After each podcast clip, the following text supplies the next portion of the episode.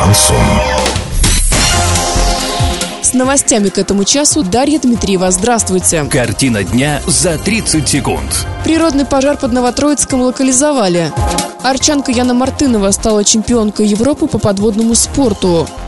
Подробнее обо всем. Подробнее обо всем. Пожарные продолжают бороться с огнем и тлением сухой травы на территории Новотроицкого городского округа. 30 июня пожар локализован. Пострадавших, а также ущерба нет. На месте работают 229 человек. Привлечено 58 единиц техники. Из них от МЧС 148 человек и 21 единица техники, в том числе пожарный поезд и вертолет Ми-8. Также к тушению пожара привлечены 58 волонтеров волонтеров, а также силы и средства предприятий и организации Восточного Оренбуржья. Для организации правопорядка привлечены сотрудники полиции и Росгвардии.